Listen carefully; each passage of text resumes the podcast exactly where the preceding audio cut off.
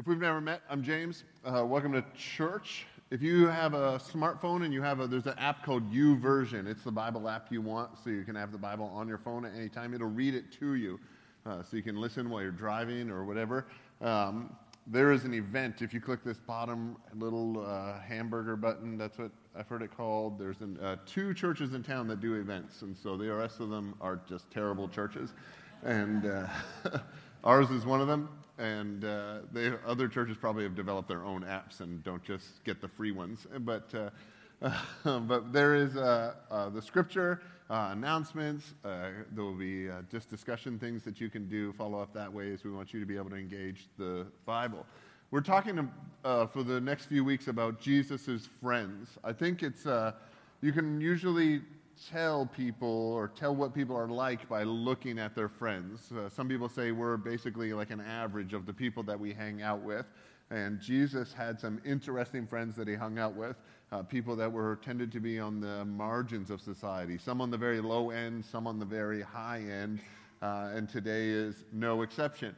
Today's story actually appears in three of the Gospels. Uh, the Gospels are, if you know, the, if you have a paper Bible, the first half is called Old Testament, the second half is called New Testament. And the first half takes thousands of years and many, many pages. And the second half is just a few decades and it's all crunched together, uh, just lots of action. But the New Testament begins with these four stories. Four guys wrote the story of Jesus uh, and his impact on the world. And today we're actually going to read from one of those written by a guy named Luke. And they weren't creative with titles, so it's called Luke.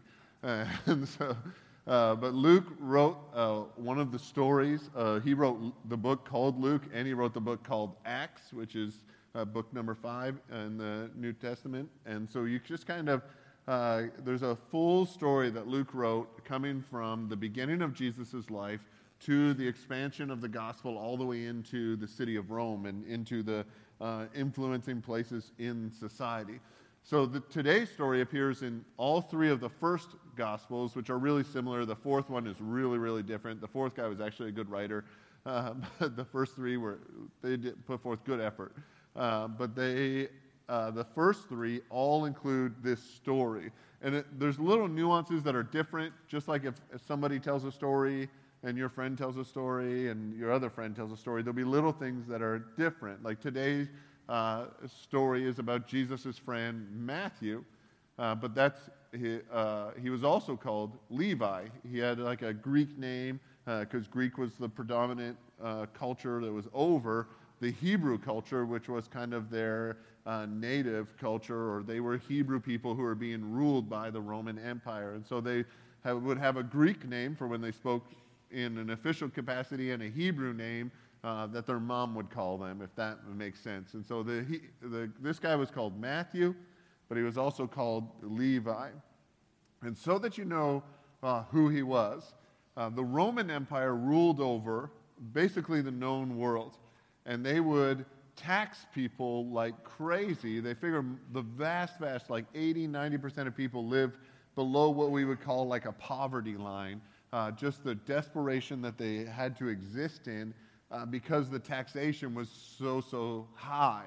And this is why the Roman Empire was able to pay for great colosseums and stadiums and those kinds of things. But uh, the, the Romans would collect their taxes by employing tax collectors who were native to the people who they would be collecting taxes from. So, among the Hebrew people or among the Jewish people in near the city of Jerusalem, they would find Jewish men to be the local tax collectors. They would say, You're the tax collector, or you get a job as a tax collector, and there'd be junior tax collectors and chief tax collectors, and that you would like them about how much you like the tax collector this weekend, right? Uh, you just, you, you, you're just kind of, it's a bit annoying. Except this would be like we're paying taxes not to our government, but to a, a occupying government that's in charge of us. So if you can imagine, you're paying taxes, but the Queen of England is getting all that money and you're not. right? Like it's not your government isn't collecting. Your government is like a puppet that's actually being run by some occupying army that lives far, far away. Would, it would taste even worse to give that money away. Then imagine that one of your friends became a tax collector and is em, like employed by this faraway army and taking your money. You wouldn't be friends with that person. That person would be looked down upon in your culture and in your society. Now, it's going to get worse. That, imagine that person gets paid on commission, on, on a commission that they set themselves. So Rome says, here's the tax rate. This is what we want you to get from people. And then the tax collector would say, well, I want to get paid too, so this is how much I'm going to collect. And he would give himself a margin, whatever margin he decided. So if his kid was about to enter college, guess what? Your taxes went up. There was no such thing as college, but there were other things that, uh, that if they were like, I need a new house, everybody's taxes go up. And so the person isn't just like taking money from his fellow people and giving it to an occupying army, he's also stealing more money, or mm, let's say commissioning more money from his brothers and sisters, from his people, in order that he can fund his own pockets. And tax collectors were notoriously hated in this culture. Like, if, like, oh, they were the worst people of the worst people. Uh, you were not friends with them, you hated them. Tax collectors tended to hang out with other tax collectors and uh, people that would generally be called sinners, people who didn't have any use for uh, the moral right or the religious orderings of the Jewish people, who were defined by their religious orderings and their religious adherence to their faith. Tax collectors were the worst people. Now, the best people were called rabbis. And rabbis, uh, rabbi was a title given to Jesus. If you remember our, our story from about Nicodemus, when Nicodemus approached Jesus, Nicodemus was a Pharisee, like he was very learned in their law and in their religion, and he approached Jesus and called him rabbi. And rabbi means teacher. And so to have that role in society, you're a teacher. You tell us what God has said the rabbi would be a very, very high position. All the moms wanted their, their boys, because it was a sexist society, to, uh, but they didn't know it at the time, uh, they were doing their best, all their boys to become rabbis. And none of them wanted their boys to become tax collectors. And you became a rabbi by going through an educational system that was at the local synagogue and it was a like a cutthroat education system. Everybody does it to a certain level, and then we chop off the not smart enough, and those move up. And if you're not smart enough, you, you're done, and those move up. And if you're not smart enough, you take the education you have, you go back to your family and carry on the family business, which for Jesus was carpentry. Jesus built stuff uh, with his dad, and that was his dad's job, and so that would be Jesus' job if he wasn't smart enough. Thank the Lord for this whole Son of God thing. Um, but uh, so Jesus apparently does well at his school and does well at his school and does well at his school. And then eventually you become a disciple of a rabbi, and then that rabbi takes on you as a personal mentor, and you will become his disciples, and you follow him everywhere he goes, learn how he lives, learn how he teaches, and then the best of the best of those disciples might become a rabbi themselves and get their own disciples who they say to a disciple, You can be like me. When a rabbi would go up to a student, or a student would go and apply to a rabbi, they would ask the, themselves the question Can this student become my disciple? And you can become my disciple if you can become like me. And so, for Jesus being a rabbi, when he called disciples, he would say to them, You can become like me. If you've read the Bible stories ever, he would go up to people and he would say, You follow me. That's, he's going to say that in our story today. You follow me. And people would drop everything, like leave their jobs and go follow Jesus. And it's such a strange thing to think, like, why would someone just leave their job and follow this homeless guy who wanders the countryside teaching people and healing people? Like, that's rather strange, and it'd be much better for your family to have a steady local job and move the community forward. But it's such a privilege to hear those words from a rabbi Follow me. You can be like me. That people would drop everything. Here's the story. This is uh, Luke chapter 5. Uh, it'll be on the screen for you. Uh, starts in verse 27. After this, uh, which Jesus had been doing some healing and getting in trouble with some people who didn't think he should be doing the things he was doing. After this, Jesus went out and he saw a tax collector. And in your, the original audience would have thought, oh, a scumbag. Uh, after this, Jesus went out and saw a tax collector by the name of Levi or Matthew. Other stories use the word Matthew. Sitting at his tax booth. Follow me, Jesus said to him. Which, if you're reading the story, you back up and go, wait a second. No, no, Jesus went out and saw a scumbag tax collector by the name of Levi Scumbag sitting at his scumbag booth. Someday I'm going to meet him in heaven and I will have to apologize for that, but everyone was thinking it. Jesus says, follow me. And Jesus' current disciples are looking at not you, the guy next to you. I'm sure, I'm sure Jesus meant the guy next. No, no, no. You sit down. But Levi got up, left everything, and followed him. Levi leaves everything. And here's what leaves everything means Levi isn't one of the ones living in poverty or living under what we would call a poverty line. Levi is making money. Tax collectors lived in nice houses. Tax collectors, uh, they rode nice donkeys.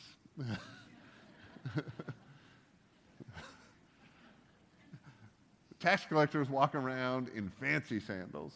They wore purple clothes. They had decorations on themselves. They had people coming to them and asking them favors.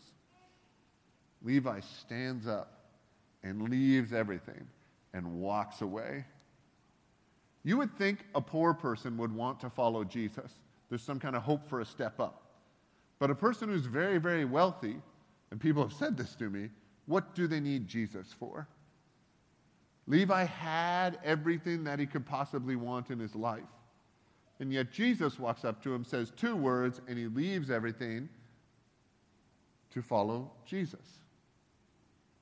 Now, tax collectors had enough money to invite people over to their house. And so, if a rabbi picks you to be a disciple, what do you do? You throw a graduation party, right? Except your friends aren't the kind of friends that go to your graduation parties. The only par- people who would go to Levi's party are people who really like to party and wouldn't notice that everyone was looking down on them. So Levi held a great banquet for Jesus at Levi's house. The thing is, Levi's house was big enough to hold a great banquet for Jesus.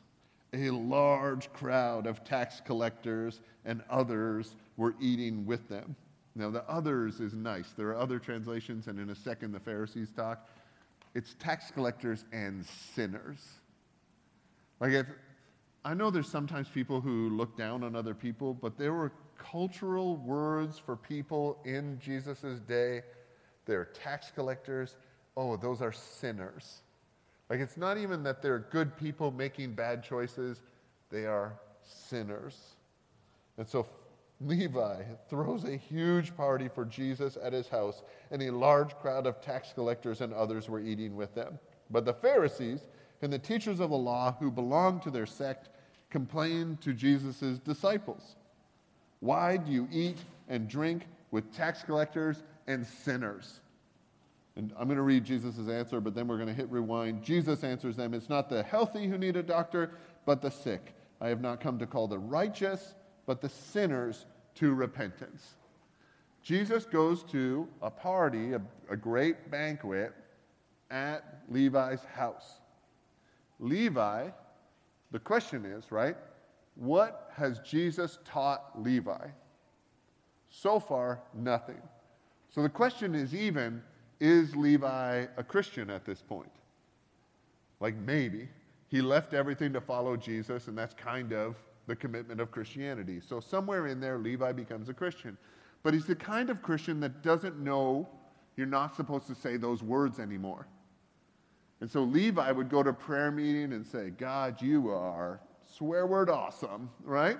And he'd be like genuine in what he was saying. But all the other Christians in the group would open their eyes during that prayer and go, What the Christian swear word is going on, right? they wouldn't say the real thing. We have our substitutes because we're sanctified. Not that I'm poking that bear. When, when Levi throws a party, he doesn't go out and invite all the followers of Jesus to his party. Levi's party is full of tax collectors and sinners. And Jesus is at the head table. Tax collectors and sinners decided they all wanted to go to a party for Jesus. And the party was so good that the religious people who weren't allowed in the party started getting mad. Why are you hanging out with bad people? Because in their culture, to eat and to drink, to share a table with someone, was a signif- like it wasn't just like oh we're meeting for lunch and having a discussion when you eat with someone it's a commitment to lifelong friendship and so jesus goes to a party and commits culturally to lifelong friendship with scumbag tax collectors and notorious sinners. And the people who are religious say, Why are you committing to those people? And there's probably two parts to the question. The first part would be because you're going to be seen as a bad person, Jesus. And he was actually criticized for that. Jesus was criticized and called a drunk and called a glutton, right? Which just so you know. If you're calling someone that, it probably means like they're not rail thin like the Jesus you see on the cross all the time. Jesus probably looked more like dad bought it out, you know? Like if they're saying you're glutton, then Jesus wasn't a skinny dude, right? I'm just trying to do some heresy here, but uh, I'd like to see a picture of Jesus on the cross where he isn't ripped, like as if he could just pick the earth up and carry it around. I want to see regular Jesus that ate poorly, but I mean, he did walk everywhere he went, but he was a bit lazy and rode the donkey sometimes when everyone else was walking. So it's a whole theology of G- overweight Jesus that I have. So when I'm, I'm, developing in front of you, which is free content that has nothing to do with today's sermon. Ah, jeepers. So Jesus is going to this party and hanging out with people who he should not be hanging out with. He's building himself a reputation, and the Pharisees are concerned about that. Then the Pharisees are be concerned in another way because they're political. They understand Jesus is beginning a movement, and you don't want to begin your movement with the riffraff of the community.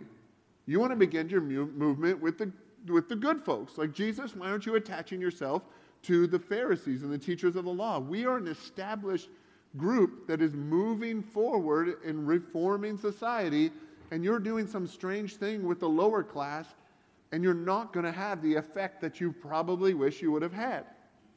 I mean, it's easy to think the Pharisees were condemning, and they probably were a little bit, but the Pharisees were also in relationship with the other movements that were happening, which Jesus was most definitely doing. And so they have this condemning part to what they're saying, and they have this kind of questioning part like, Jesus, we don't understand what the plan is moving forward. If you're trying to change the community, forget world history. It isn't a good plan to start with the people that everybody hates and looks down on. And so they would think maybe this is Jesus' movement. Jesus instead is moving towards the sinners, is moving towards the scumbags, the people that we don't like, the people that we've all decided aren't coming to our Christmas parties, right? The people that we've all decided we just kind of will, will acknowledge their existence, but we're not going to befriend them. Jesus has decided to walk right into the room with those folks. He walks up to Levi slash Matthew and says, You follow me. And he all of a sudden, this guy who his whole life has been told you're not good enough, and he's made his way in the world through some shady business practices to where he's now at the top of an economic ladder. But he feels and knows there's a, I wish my life meant something more than just economic success. He throws parties, and the people who show up are the other people who know that the rest of the world looks down on them. So Jesus is at this party, and the party is described as great, a great banquet. And there's a couple strange things that happen here that I think we need to talk about. The first thing is apparently Jesus likes sinners. And I know that's like Jesus loves sinners. We write songs about it and stuff like that. And we all love sinners because the Bible says we have to. But Jesus actually likes them. Like he enjoyed talking to the guy who smelt like his bad habits. Jesus enjoyed having conversations and hanging out and seeing what kind of funny things would happen at great parties full of sinners. This is not the Jesus that we necessarily want. we want the Jesus that loves all people because love is nice. But liking people and moving towards them gets a little bit awkward sometimes. Jesus apparently enjoyed his time hanging out with irreligious people, and he would avoid the religious people in order to hang out with those people. Like Jesus went out of his way. If Jesus is walking, there's a bunch of Pharisees who know their scriptures, who know how to follow, who are well connected. They're observing what he does, and he walks up to a guy who is the opposite of that and says, Let's get you in my discipleship group and let's see what happens. I like what I see in you. Now, many Christians also like sinners, but they like sinners because they kind of wish they could have fun. Like, I like hanging out with the sinners because it looks like the sinners are having a good time, and the Christians hmm, right? Some of you have had this experience. Like when I grew up, I was like a youth group all star for a while, if that exists. And then I noticed it, it was like fake fun, you know? But my friends were doing real funny things. And so I was like, let's go do the fun things. I like the sinners. Now, for some reason, Jesus held on to me and I didn't get to do the good sins that my friends did. But I would hang out with my friends who were sinners. There was a time uh, in my life where I was uh, hanging out with people and I would be, uh, we called it sober patrol. Uh, and I made sure that my friends didn't drown in ditches. And like, and I had like my friends were good at sinning. So this like not just oh we sinned a bit, like they sinned. All right. this is the wrong thing to brag about, but it's funny. Uh, and I would walk around. I would hang out with engaged guys because they didn't want to screw that up. And then we'd try to find guys and make sure they got home okay, right? Like friends of ours. These are the like, uh, but I didn't hang out with them because like I thought they were, their lives were good, or their lives were definitely headed in the right direction, or something like that. But when I hung out with my Christian friends, the adventure was fake. And not to insult them, and I was just as fake in that situation, as you can tell by my story, because I would fake it for a bit and then go see what happened. And when you ask yourself, where did I experience Jesus more? in this story, it seems like I was experiencing Jesus over here. Like Jesus was the guy at the party going, listen, dude, you're engaged. Let's not screw this up, all right? We're going to just kind of get some coffee in you and everything's going to be all right. That's not necessarily the Jesus that I want to tell my kids about. Right? That's not the Jesus that we want to necessarily emulate. Like, There's something in us that does, but then there's something in us that, that that's kind of dangerous. Because the number of Christians that I've seen who hang out with non Christians see that it's fun and end up totally abandoning their faith and moving towards that and just engaging with sin and becoming sinners. The real difference is Jesus, when he was presented with something that was impure, Jesus was so pure that he purified the impure. And Christians who think Christianity is no fun, but sinning is fun actually don't have an experience of actual Christianity because it is more adventurous. It's just when you're taught to be safe instead of dangerous in your faith, you're taught something that's not taught by Jesus at all. Uh, and so you're taught this fake thing about following Jesus. Then when you go over to something that's real, it's really exciting. But if you're actually following Jesus and you know the dangers of following Jesus and the giving up of everything so that you can follow Jesus, moving into those spaces, you begin to purify those spaces or bring light to darkness rather than be influenced by the darkness. The scripture actually says the light has shone in the darkness. That's not a word. Shined? Who knows? The light is bright in the darkness, and the darkness cannot overcome it. The scripture is in Hebrew, so translation issues, right? But um, the light shines in the darkness, and the darkness does not overcome it. So Jesus hangs out with these sinners. The second part is stranger than the first. The sinners liked Jesus. The sinners knew Jesus and liked going to parties that Jesus was at. You see, this sermon that I wrote is about Jesus hanging out with the wrong kind of people and messing up his reputation. And I had like seven different stories to choose from because Jesus repeatedly ends up at parties where all the sinners are like, oh, Jesus is going to be there? Straight up, let's go, right? and it might be, if you've read the Gospel of John, Jesus' first miracle is to make wine out of water, and he gives it to people that are half toasted already, right? And you're like, y'all don't say that. Half um, drunk already. Uh, and all of my references are from the 90s because that's the last time I hung around with those dudes. But uh, when Y'all don't say dudes anymore either, do you? the 90s were good to me.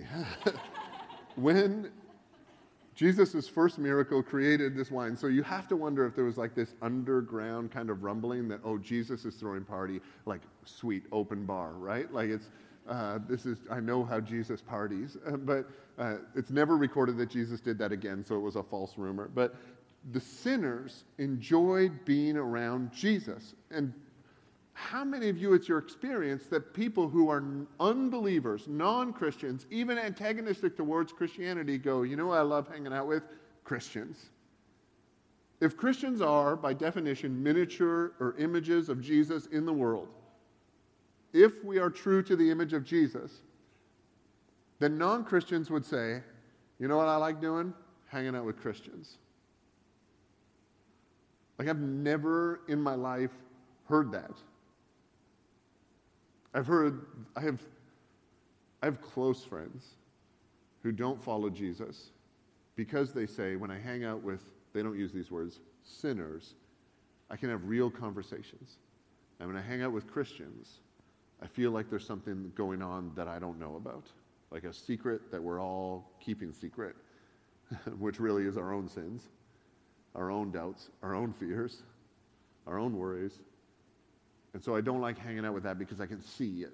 But when I hang out with the people that they don't use this word, sinners, it's always real.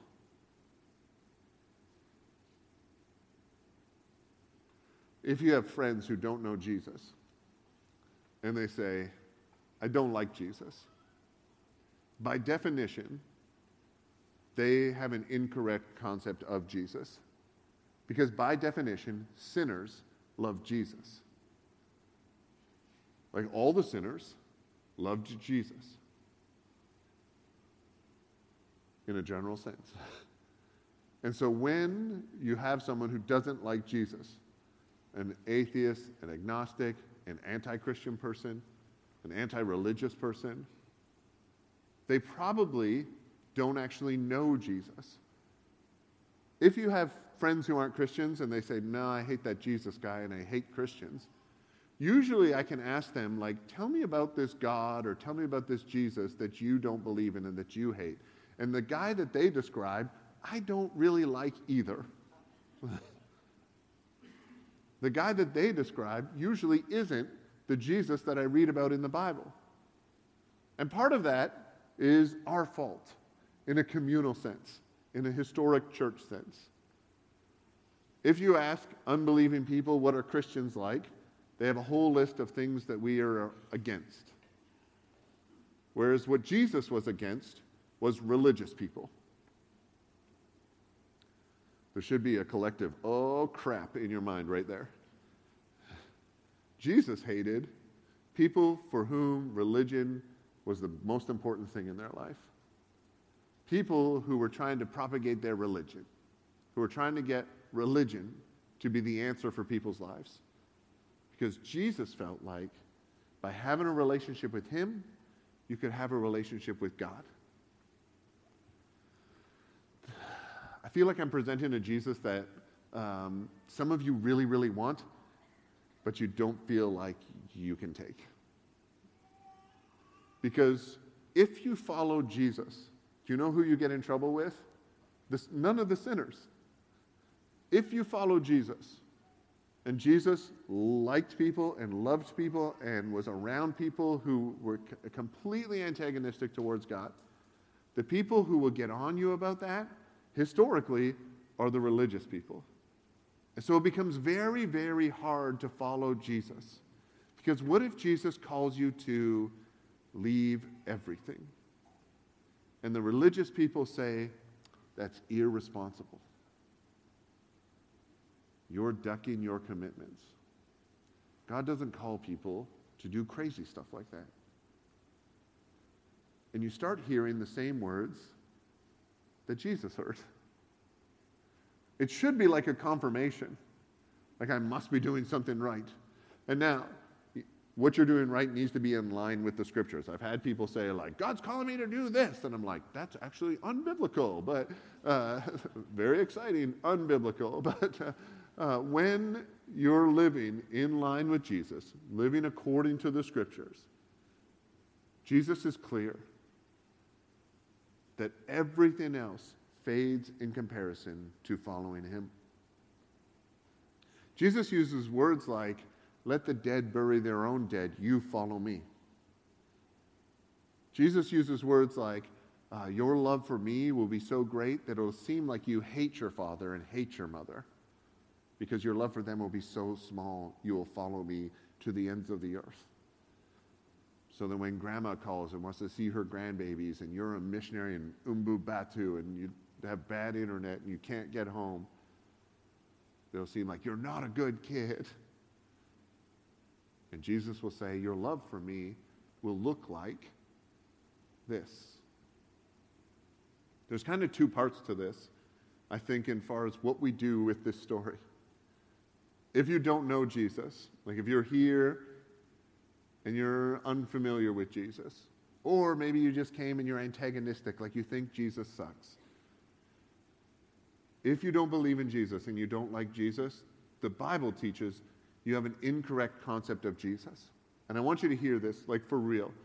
We, as the community of Christians, apologize for your incorrect assumptions.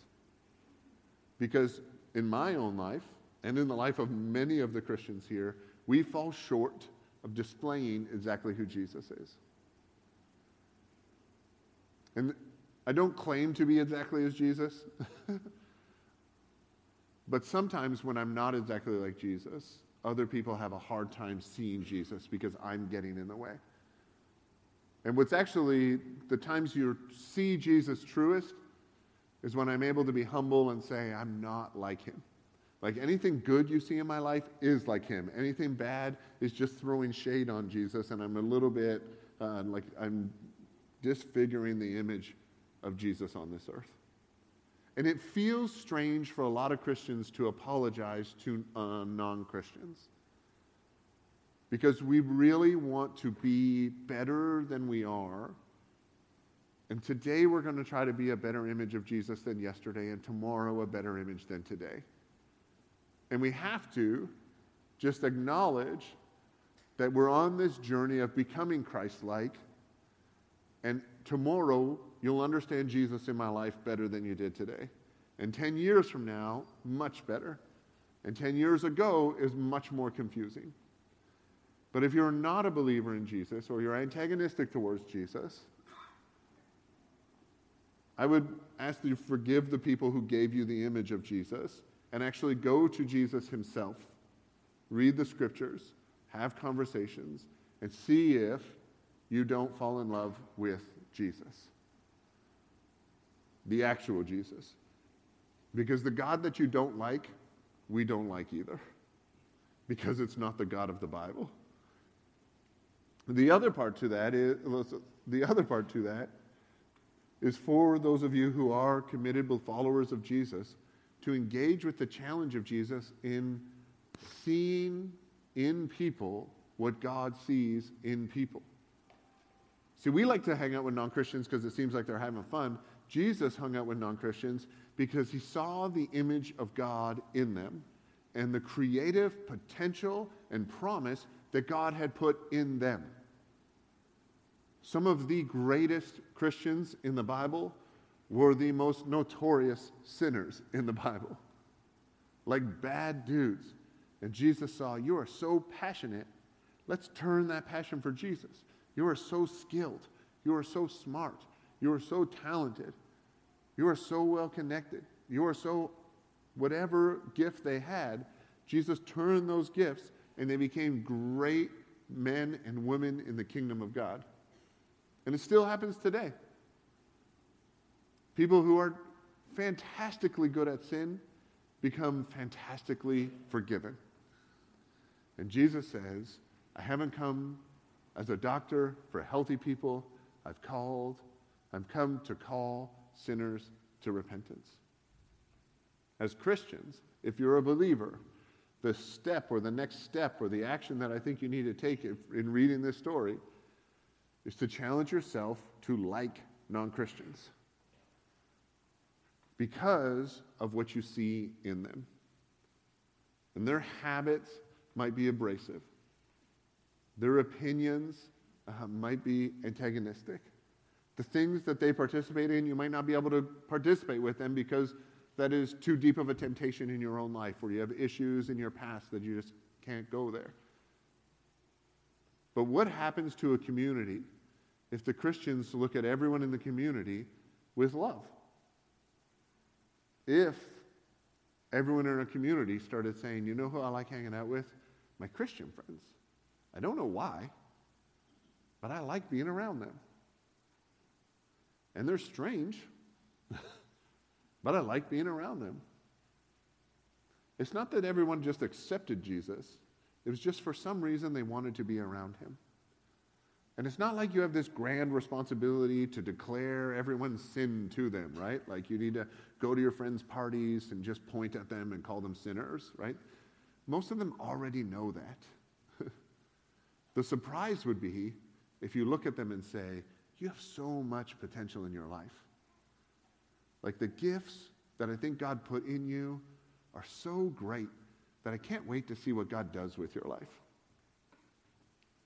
Just to end with something fun, I had a great friend when I was in the Army, uh, when that was in the 90s, and he was one of the ones that I would make sure wasn't in the ditch. He basically managed to drink himself out of his career and drink himself out of his hmm, 20s and 30s. And we became Facebook friends, and it's funny and those kinds of things. And then one day he put up that he had been sober for so long. Like you get a little virtual chip from your AA meeting. I was like, oh, that's pretty cool. And then he started putting up stuff about where he was going to his AA meeting, and the church that he was attending loved him, and like for the meetings, loved him and accepted him. And next thing I know, he's posting Bible verses, and next thing I know, he's a follower of Jesus. And he's an incredible follower of Jesus. My friends who sucked at partying generally suck at following Jesus. Your friends who are the worst sinners that you can think of can become the most incredible followers of Jesus. Like for real. And if you're able to look at your friends and your family and your coworkers and the students in your class with that lens, like, man, this person is amazing at screwing up their life. Imagine how amazing they would be at helping other people not screw up their life with Jesus. I'm going to pray today for those of you who don't know Jesus that you would come to know Jesus. Not even like that you get saved today. That's what Jesus would want. He's come to call you from repentance, to turn away from uh, your own life and follow Jesus. But I think the first step in that is actually knowing who Jesus is. And I'm going to pray that way. And then we're going to pray for those who know Jesus already to have the eyes that Jesus has when you're looking at the people you're around. I think that's a meaningful prayer. And I want to invite you to pray that with me. I'm not going to ask you to raise your hand or indicate it or anything. But it's a meaningful prayer because I think it's a prayer that God always answers yes to. And you'll find yourself changing because God is changing the way that you perceive the world around you. Let's stand and I'm going to pray for us. Our God, for those among us who don't know you, I want to pray. Uh, first of all, forgiveness for those of us who fail to project or, or to show a good image of Jesus at all times, which is all of us. And we just acknowledge that we can only be who you want us to be by the work of your Spirit in our lives. And so we pray that your Spirit would cleanse our hearts, that we would have an undivided heart, like David prayed in the Psalms, that he would have an undivided heart, only seeking you. And free us from the things that crowd our desires and crowd our fears and crowd our worries. And allow us to seek only after you, because that is when we will be a pure reflection of you that is what we hope to show the world. Because we believe that if the world knew Jesus, they would love Jesus. God, then I pray for those of us who know Jesus to change our perception of the world, that we would have almost like uh, Holy Spirit contact lenses or Holy Spirit glasses, where we're able to see what God sees in the people around us. We thank you for our friendships with scumbag tax collectors and notorious sinners because we believe that you love them. And a step past that, we believe that you like them. And we believe that you have put us here in this world to be your hands and your feet, to be your eyes and your heart for the world around us. Give us friends in low places, in low status, in low economic rings, low on the social and moral scale. Give us them. Because you love and because you like, and because when we're able to show who Jesus is, there's only one response that they love and they like being close to you, Lord. May your spirit work in our hearts. By your grace we pray. Amen.